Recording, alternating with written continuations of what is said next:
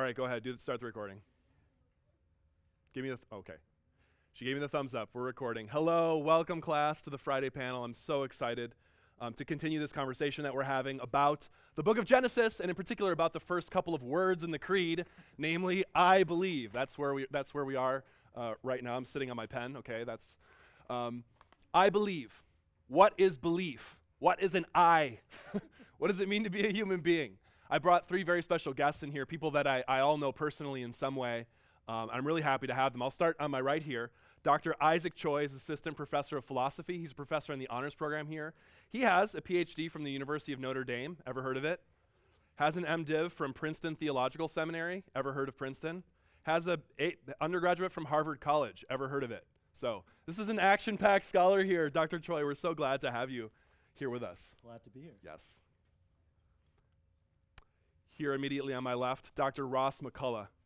Um, PhD, Yale. Ever heard of Yale? I mean, this is amazing. I can't believe we have these smart people here uh, doing this kind of stuff with us. Um, um, MA from Notre Dame, BA from Swarthmore College. Also a philosopher, also a theologian, um, also a professor in the honors program. Ross, I'm so happy that you came here to do this. Thank you. I know that the honors people are super busy, but I just kind of tried to force them to come. Finally, down here on the left, last but not least, somebody who actually helped welcome me to this university in a really special way when I came here because she's a longtime faculty member at George Fox, um, Dr. Kristina Kays in the psychology department. Um, and, and Dr. Kays has actually did her undergraduate here at GFU, sat in your seat, not actually because this building didn't exist at that time. That's not true. Yes, that's not true. Okay. I did sleep there. Oh, you did? I mean, Um, Dr. Kays was the 2011 Undergraduate Teacher of the Year at George Fox University and has connected with students in really special ways and with me in special ways as, as a mentor figure. And so I appreciate Dr. Kays. Thank you so much my pleasure. for being here. Okay, this is great. Where to start? We have so many topics that, that could be discussed, so much that could be said. I guess I want to start, I don't know, why don't I start over here with Dr. Choi? Just, you're a philosopher, but also a theologian, a Christian philosopher. How do philosophers think about the question, what is a human being? Is that something philosophers even talk about? Yes. Yeah, go on and on a little bit about that. Uh, I mean, there's so many different views on what human beings are, right? I mean, clearly, um, through the history of philosophy, uh, the majority tradition was that we were some kind of combination of body and soul, right? Mm-hmm. That our minds were somewhere in that mix between body and soul. So there was an assumption that we had a soul. Yes, yes. We had a soul. We, we know we have bodies, but Yes. souls, it was there. We couldn't see it maybe, but they, knew, they thought it was true. Yes, Yeah. it had some kinship to, to God, right? And so the, the image of God that was often um, referenced to in this regard, that that at least part of the image of God was your soul, or, or part of your soul, or some aspects I of your see. soul in your mind. Uh, but in more contemporary times, obviously, philosophers have, um, and obviously scientists have, some of them at least, have shifted to a much more materialistic view of the person, that we are just collections of atoms, uh, and that there is no soul, and that our minds are just brains, basically. Can I jump in here? I mean, why? W- what happened to the soul? Like, did did philosophers just kind of come in and say, well, we can't see a soul, we can't touch a soul, there's probably no God, therefore, I mean, all these things, right? The, the, there's these problematic interactions. How does a soul interact with physical bodies, right? How, how, how do we have these relationships between the two? And then, you know, with the rise of atheism and agnosticism, they said, well, if there isn't a clear example of a soul out there, then maybe we don't have souls either, right? And so there's a certain kind of, you lose God, you lose the image of God, you know, we're just, you know, really advanced apes, right? So there's a certain kind of, um, all that kind of cultural progression has influenced how philosophers think of the person as well. Yeah, Ross, could I kick it over to you, to Dr. McCullough, also a philosopher, theologian? I mean, is this is this true that philosophers just kind of were like, we used to have souls, now we don't, or we never did, you know, maybe, and really, it's it's just it's just bodies. Does philosophy have nothing more to offer? Secular philosophy on the meaning of a human? What would you say in Well, response to this? So there's two things. One, there's there's still a kind of worry within philosophical ethics that if we are just material, we're just apes basically. Then how do you make sense of all the ways in which we want we seem to be responsible to other persons uh, in a way that we aren't to animals? And that's a that's a concern that uh, philosophers take seriously. And there's a there's a real divide between the kind of understanding of the human person and the understanding of the ethical implications of, wh- of what a human person is. And there's not really a good way of squaring that. Um, except for people who still hold on to a soul, and then you have an image Right. of God, and then you can sort of make sense Right. of these things. Now, can I follow up with this though? In the book of Genesis, people are created, male and female, in the image of God. You've got that image of God maybe as some language, but there's no reference to a soul there. How, how have theologians gotten this idea of people having a soul even from the book of Genesis? Or is it something that kind of comes later? Like, how does that work? Well, so there is a part of the question here is how you how you take the language of Genesis, of course, but um, there is this sense that there's something special about the human person above and beyond the animal creation, right? It's Mhm. not just good; it's very good. It's not on the same day; it has its own day. Uh, and then you have the special language, image and likeness, that doesn't get applied to, the, to other animals. And So it seems like whatever that it is about humanity, it's not just similar in kind, Mm-hmm. uh, it's actually a, a different a different kind of quality to human beings, not just a difference in quantity. The way that you know a, a dog might be different from a tree because they're on Right. different days of creation. Right. So there is this kind of uh, di- difference in kind, and then you have to start to explain what it is. Because if we aren't, if we don't have souls, then it doesn't seem like there is a difference in kind. We're just you know we're just slightly Right. more intelligent apes in the way that apes are slightly more intelligent, uh, whatever it is that was before apes. Yeah, Maybe you know, Chris. Dr. Choi, do you want to weigh in on this? Like, yeah, what's. I- absolutely. I think um, uh, in addition to what Dr. McCullough was talking about, um, in Genesis 2, Mm. in the second creation account, um, there's this special portion where it says, you know, God formed the man from the dust of the ground and then breathed into him the breath of life. yeah, I was just looking at this Genesis 2 7, breathed in. So you've got a Yes, yes. breath? Right. So, so oftentimes in throughout the Hebrew scriptures, there's this kind of um, the word for breath um, is oftentimes used also for the spirit of God. Right. So there's this kind of um, this connection with regard to the meaning of, of breath and breathing, and it's it's only after God breathes into this this humanoid figure made of dust the breath of life that it says he became a living being. Right. Right. So there's a certain kind of specialness that he does to human creation that he doesn't do to any of the other animals, right? Right. Um, and then the other thing that I would raise is um, there there's these mentions throughout Genesis, and maybe you notice this of how like um, there's this I don't know how it's translated in your in your NIV 2011 text, but um, there's this Hebrew word Sheol, Yeah. which um, uh, when um, was it Joseph when he's like Lord of Egypt, he keeps one of the I think it's Simeon, right? Yeah. um, when he's trying to test them, right?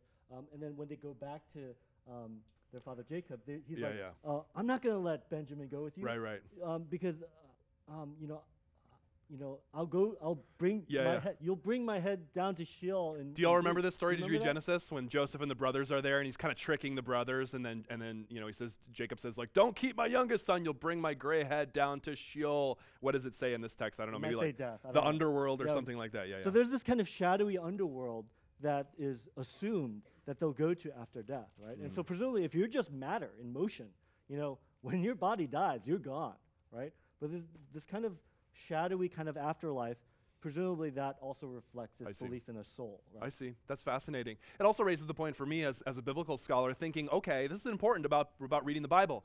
Not everything that comes out in the later history of Christian theology is everywhere in the Bible. It's not all immediately right away. Yet still, because I'm a question asker, I still want to ask, like, hey, hey God, if a soul was so important, why didn't you just tell us like really clearly? Or even angels, which aren't said to be created, or you know, other things too. You might think, why not just mention some important stuff right off the top? I want to just switch gears a little bit and go to Dr. Kays on this on the same question, but ask you, I don't know, from your perspective as as a psychologist, do psychologists have something that they consider to be a definition of a human? Like, what is a human for psychology? Well, I think in the beginning we saw a reaction to that idea of soul. So much of the roots, uh, by the way, philosophy is our foundation. And then uh, you've heard of Sigmund Freud. Uh, so he was part of the, the first reactionary to the church or to some of those theological components. And so there was a question that has developed out of that. But I think our current day, we look at it from a biopsychosocial and in some uh, regions of psychology, spiritual frame, which does bring back some potential for understanding the soul. And more recently, in the last 10 years, there's been specific research looking for is there any brain activity specific to worship, not specific Christian worship, but to worship Right. or religious practices?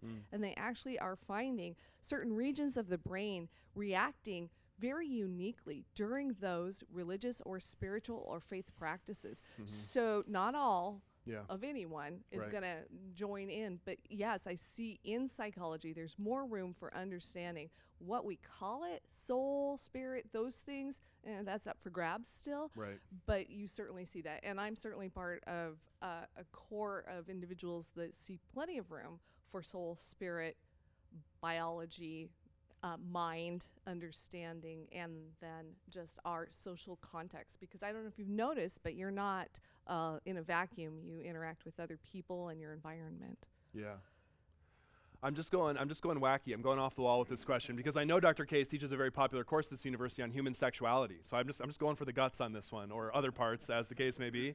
Um, I'm just asking. No pictures. Yeah, no pictures. we have no images in this class. Okay, but is from your perspective as a professor and, and someone who's been into the research and teaching a course like that, is sexuality, sexual desire, part of what it means to be a human? I, I don't know that you and I have the same definitions of a number of those words. So um, go for it. You so tell- tell me. desire is different than sexuality. So I don't know if you've noticed, but a number of people have uh, gender and parts that go along with that, and we have a lot of language that goes with that. You know, boy, girl. By the way, I know that you weren't asking me to, but I am going to be a grandma, and I know that that this is my gratuitous. Congratulations, by the way. Um, and what's the first question? Well, it's both because it's twins, and uh, just just want to slip that one in there. And so Benjamin and Charlotte, I mean, there's there's like little images that like, and that is a boy and that is a girl Right. on those little ultrasounds. So I didn't bring those pictures. I said there was no images, so I'm not going to go there. But when we think about sexuality in the course that I teach, we talk about it much more than intercourse or anything that relates to taking those little parts and putting them together. Uh, so, um, sorry if that was, nah, I think it's fine. Um, so, so that kind of component that, yes, desire, sexual interactions with others that are for our physical pleasure are an aspect of our human sexuality. But I think that sexuality is not in a vacuum either. Stop it. Uh, a little filtering on the images that always show up with words. So, in terms of the Yeah, I'm thinking it. about sex in a vacuum now. I know, I know. I was like, that no, mean that's exactly? wrong. Um, so those, uh, they're like gone too. Yeah. Um, so th- okay. the the piece that you're asking is yes, it absolutely is a part of our identity, a part of what motivates us or repels us in certain areas of how we navigate most of Right. our life. I, I mean, I notice as a reader of the Bible, the book of Genesis is just like filled with sex. Did you not notice this? Did anybody see? I mean, like Jacob and his wives, or his wife, and then his wife's sister, and then their concubines. He kind of has like four sex partners, and they're producing kids, and they have a childbearing contest. And so, this issue of bearing children is like a major part of the book of Genesis, and it kind of comes up throughout the book. Um, so it's not a small issue as, as we start the, the journey in the Bible to think about whether human beings are sexual in some ways or not others or what that even means, right? It's also not limited to the Old Testament. I'm Yeah. pretty sure it's a part of our current culture. Right. Right. Yeah, that's right. Yeah, that's right. That's right. That's right. Um, I often wonder. Okay, so you have you have Genesis chapter three, where things go bad for people. People are made in the image of God, as we discussed uh, in the in, in Monday's lecture, and it was good. But then things go wrong, and then there's pain in childbearing. There's pain tilling the earth. They start having kids. One of the kids murders the other kid. I mean, things go south really quickly. I think one question that we have, maybe I'll pitch this over to Dr. Choi, is that okay? Look, if people are created good, but the world is so bad, what the heck happened? Like, is it just like, do we just kind of say, do people of faith just kind of say, well, Adam and Eve wish they hadn't done that? I guess it's, you know, or is there some kind of deeper explanation? In other words, why, despite the fact that we're created good, do th- are things going wrong with our bodies, with our world? What kind of response would you give to that? I mean, I think that um, the Christian response has always been uh, Genesis 3, what goes Yeah. on there, right? The, this act of disobedience and rebellion against God, um, that it had implications uh, both for the world as well as for uh, human beings and the lineage that would come out of Adam and Eve. And so that's, that's generally the picture. I think that there is this deeper question philosophically and theologically of what does it mean to have the freedom to actually do the wrong, right? It's not like they were presumably bad people. God didn't create them um, with bad desires, like.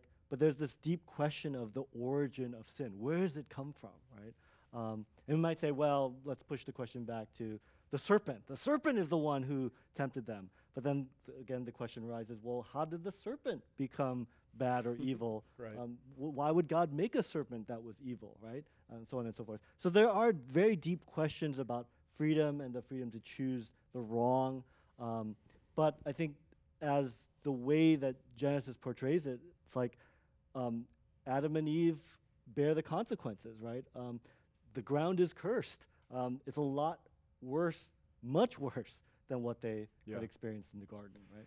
D- Dr. McCullough, I mean, here's a question though. I, in the Monday lecture, I pitched the idea that being made in the image of God means that people have inherent worth, like total, complete value.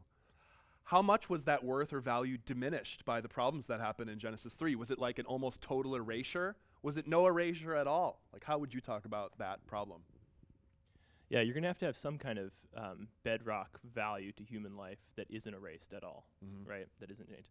And so, one one traditional way of do th- doing this in Christianity is you talk about you make a distinction between the image and the likeness. So Ah. you use two words, and uh, Genesis uses two words for that. And one one way of reading that um, pair, that uh, pair is you say humanity loses its likeness to God, but maintains its image after the fall. And then when Christ comes and grace and restoration, you get the you get the likeness to God back. Uh, and so that's a sense in which uh, you have this kind of bedrock worth as an image of God, and that's true for everybody. Non-Christians, the worst sinner in the world, still has that.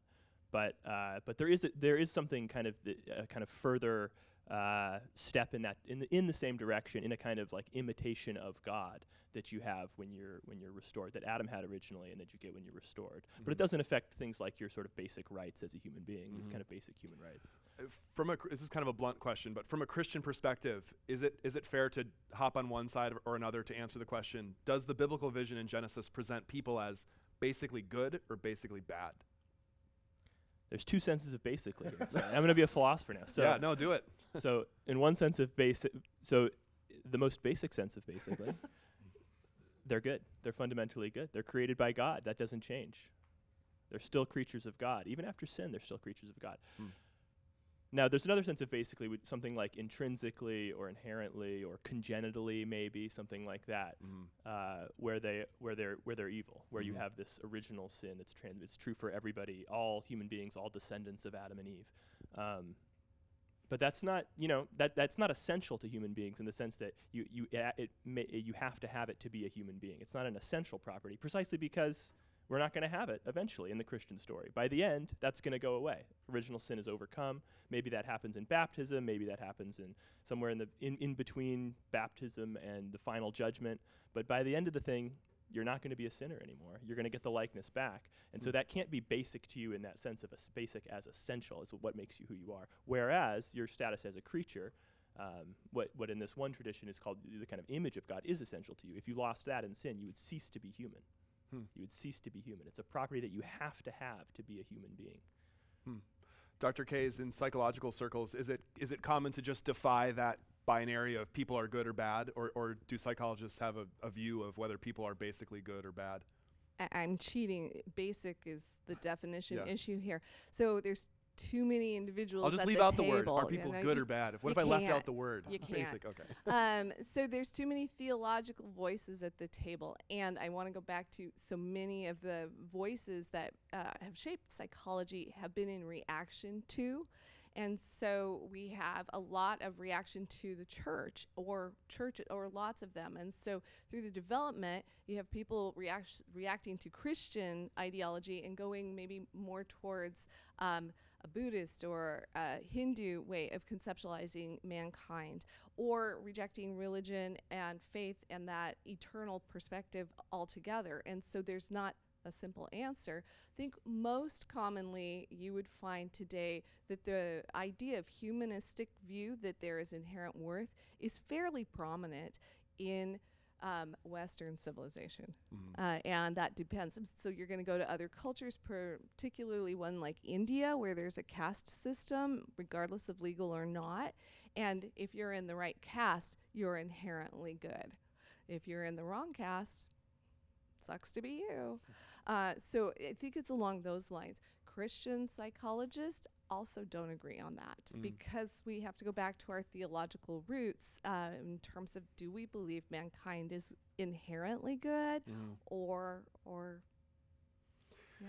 Yeah, I mean, when I read Genesis, it just it seems like it seems so complicated. I mean, when I read the stories of the ancestors like Abraham and Sarah and Isaac and Rebecca and then Jacob and all these women and then Joseph and all this stuff, it's like it's so hard to cast a singular judgment about what Genesis is exactly saying about human beings. I mean, that image of God thing seems so important at the start. Can I go back to you, Dr. Choi, and ask if the image of God was, if something got broken, what happened to the image of God? Is it still there but hidden? Is it sort of like, what's the metaphor? Is, it, is there like a blanket thrown over it? Are we like talking through a wall? What yeah, happened? I, I think um, I don't know if it's in the same tradition that uh, Dr. McCullough was talking about, but there's this idea of the image of God being marred, right? It's like you have them. I mean, kind of connecting to the lecture, right? There's like the mirror, but you you smear Vaseline all over it, right?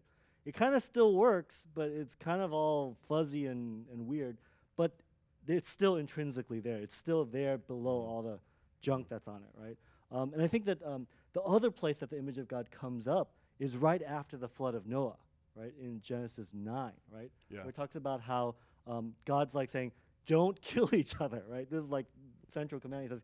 For in the image of God, um, human beings were created. right, it comes back up. Yeah, and so it's kind of like if the image of God were completely eradicated because of sin, and I mean, pre flood, it's like the thoughts of man were like evil all the time, and in every way, it's just like the saturation of evil was Pretty there. extreme. Yeah, but he says, even still, the image of God is still there, I mean, perhaps in a marred form, but Mm-hmm. that, that, that value and worth um, is still there. If it weren't, it wouldn't be the basis of this Right. prohibition against murder. Right. right? Right. And ultimately, that image becomes the basis for, I mean, redemption or any of the great themes that are going to come and follow in the Bible as we get into it. I mean, if there were no image there, I guess God would just have to recreate us into some other kind of being or Yeah. something like that. Um, I want to go to a question from the gallery here question over text. This is a tough one, this is a strange one. Within Genesis, we become very familiar with the phrase, it was good, right? Genesis chapter 1, God creates, it was good, it was good. When humanity was created, God said that it was good, but He is all knowing. Does Genesis say that God is all knowing? Well, we'll get well, that's part of the question, maybe. So he knew that humanity would fall prey to sin. Does God have a different definition of good than we do? What makes a human being bad or good? So par- partly the latter part of that question was, you know, overlapping with what we've been talking about. Are humans bad or good? But what about this question of God's foreknowledge? Does God create humanity already knowing that they're going to have this problem? And if so, are we just actors in God's charade or something like that? I don't know. Dr. McCullough, do you want to take a shot at that one? That's a tough one. the mic is raised slowly to the mouth. So I do think God has foreknowledge of these things. Um, God is all knowing in that sense, not just knows everything that's true at the present, but also knows things about the future. Um, God knows that uh, human beings will sin. I don't think that uh, the statement that it was very good um, implies that it, it will all go well for human beings. uh, it's not. That's not exactly what God says there, and uh, so I'm not sure that it's referring to anything about the fall or later. But there is, um, so there's there is one way of thinking about this in the Christian tradition where uh, the fall is a kind of good thing because it becomes the occasion for Christ to come and bring us to a better thing. So there is a way of reading this. If you want to read it, uh, if you really want to think of it was good as applying to sin too, it's, it's called the happy fall, tradi- the happy fault tradition. Is this often associated with Irenaeus in the second century, the Irenaeus Christian thinker? and Augustine has a Oh, version Augustine of does this. too, Yeah, okay. and some and um, so it has a pedigree in some early Christian thought, not Yep. just something that some liberal modern person made up to try to make Genesis seem better. I mean, Christians have talked about this. Yeah, yeah. It's a very early and very persistent theme. Uh, and the idea, I mean, the basic idea is that the Christian story is not about going back to Eden. It's not about going back to the garden. It ends in something better than the garden. It ends in the city that comes down in Revelation, if you've gotten there yet, which I doubt. Spoiler alert. yeah. Uh, no, that's good. and that's better. That's better than how Adam started. So what Christ, this, the second Adam, which is Christ, brings something more than the first Adam brought. And so because the f- because the first Adam, the fall becomes the occasion of the second Adam coming. It's actually, I in some way, it's a kind of good thing. Yeah, go for it, Dr. Kays. So I'm wondering if when God says it is very good, if he's saying my handiwork is very good, not what they're going to do with my handiwork. Now I have thrown a pot on a wheel before. It didn't survive because I'm really lousy at that. Um, but so it wasn't very good is really where I was headed there. But if you have a piece that's a beautiful th- piece that's done well and it doesn't get used well, is that part of it? God made something that was very good. It has the potential to be used and do good, good things, and yet it could become broken or fractured and not be able to fulfill maybe its ultimate until it gets repaired, redeemed, restored. Right. Is that a potential way that some theologians and philosophers look at it? And I don't think that's the way that psychologists look at it. That's the way Chris looked at it right now. Yeah. Well, it seems like I mean, e- even in your metaphor of, of the of the vessel, I mean, something could be broken. It's not it's not like a pot's fault if I'm throwing a football in my house and it gets broken.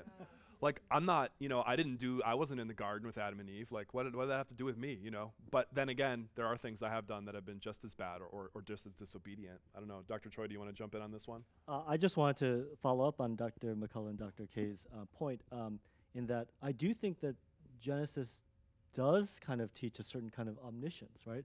And and the passage I'm thinking about is in Genesis 50 at the very end of the book, right? This is when uh, the brothers come to Joseph and they're like, "Oh, you know, please forgive us. We're so sorry for what we did to you," uh, because they're worried that he's going to kill them now that their father's dead, right?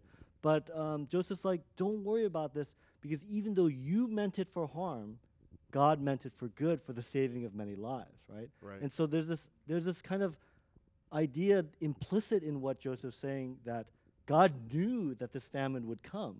And so he set things up in such a way and allowed this evil to happen from the perspective of Joseph and his brothers Mm-hmm. Right. in order to bring about this greater good. And so this is another kind of tradition in Christianity about God allows certain amount of evil to happen in order to bring about some greater good. And, and the, the, the, the happy fall kind of thing would be one possibility. Christians have always read the Joseph story as a kind of type of Christ. So Joseph is a kind of example, a kind of sign pointing to Christ later, right? Right, and I mean, you could even look at the symbolism of Joseph. This is looking ahead in our story a little bit, but like Joseph's brothers, what do they do with him? They put him down in a well, and then he comes back up, and later he goes down into a prison. And he, so you already have this notion in Genesis of like some heroic figure, some salvific figure. Joseph saves the nation of Israel. Did you notice that? He saves them.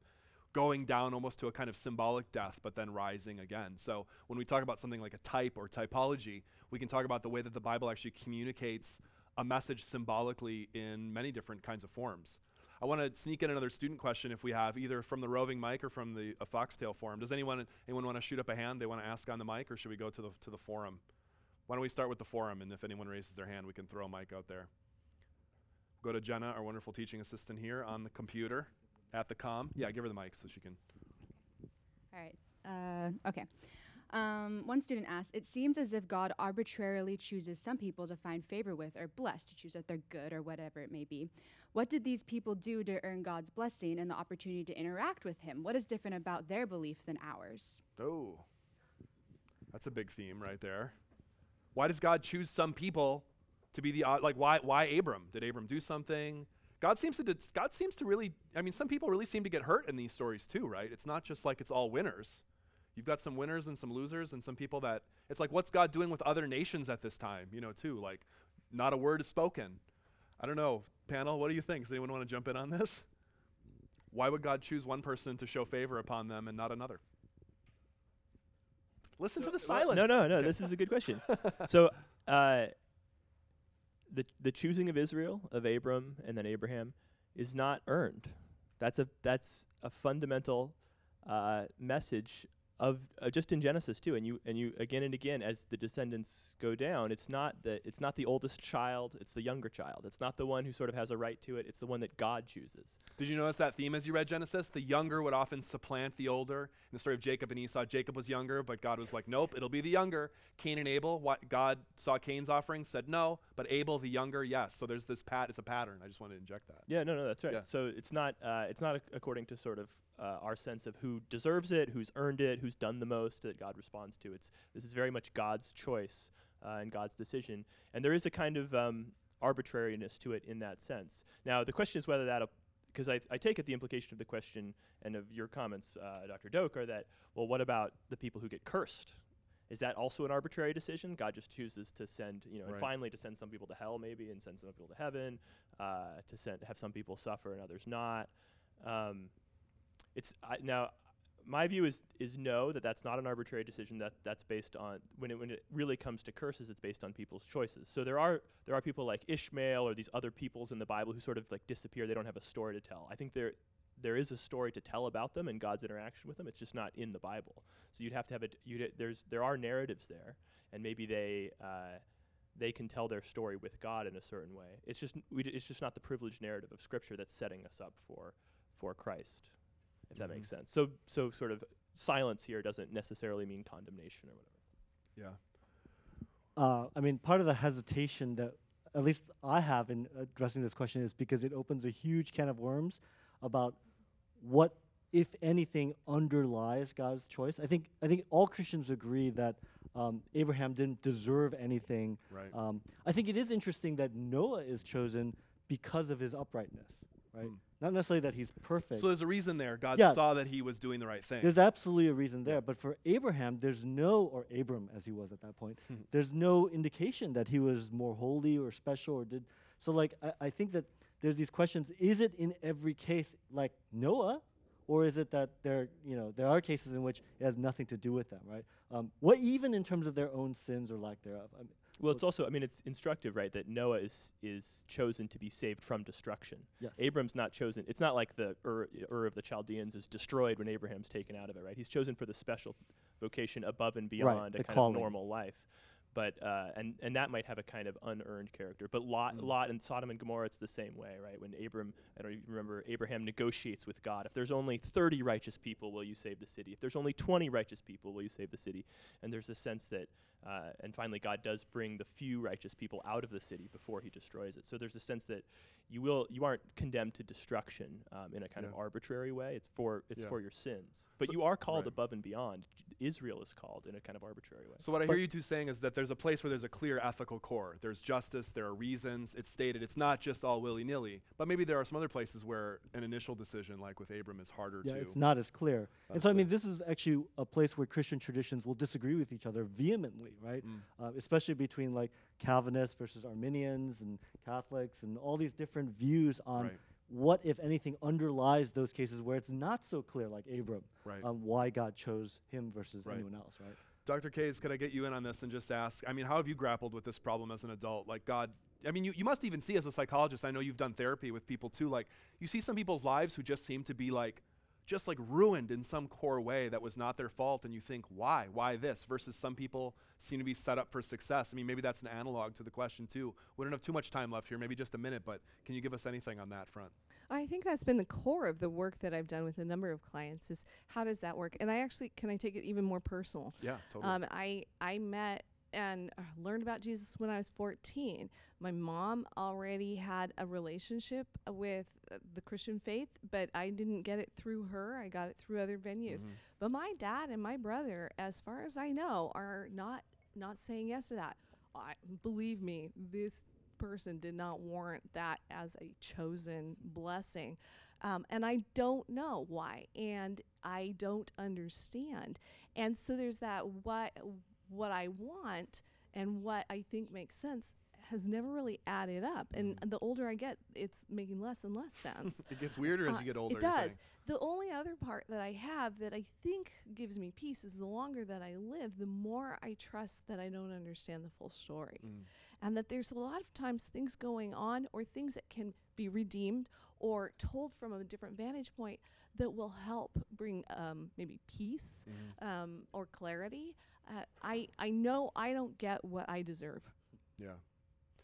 Well, that's a good point to end on. But we didn't. What we didn't do, we didn't talk about this issue of belief, right? What does it mean to believe as opposed to know something? It's an issue we're going to have to kick to our next Friday, Friday panel. I know our philosophers would have had a lot to say about that. To Dr. Choi, Dr. McCullough, and Dr. Kays, thank you so much for sharing with us what you